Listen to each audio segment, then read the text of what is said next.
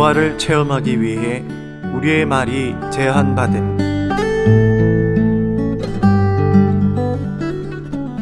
출애굽기 34장 29절.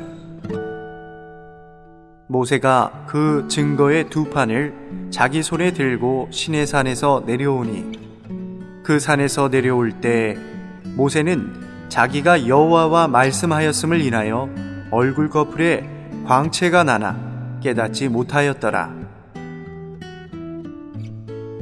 부활을 체험하기 위해서는 우리의 말이 제한받을 필요가 있습니다. 우리가 한담을 할수록 더욱더 부활이 사라집니다. 우리가 한담을 할수록 더욱더 우리의 체험 안에 영이 없습니다. 부활의 실제이신 그 영을 체험하기 위해 우리는 우리 영으로 돌이켜서 기도하고 찬미하고 찬송하고 하나님과 이야기할 필요가 있습니다.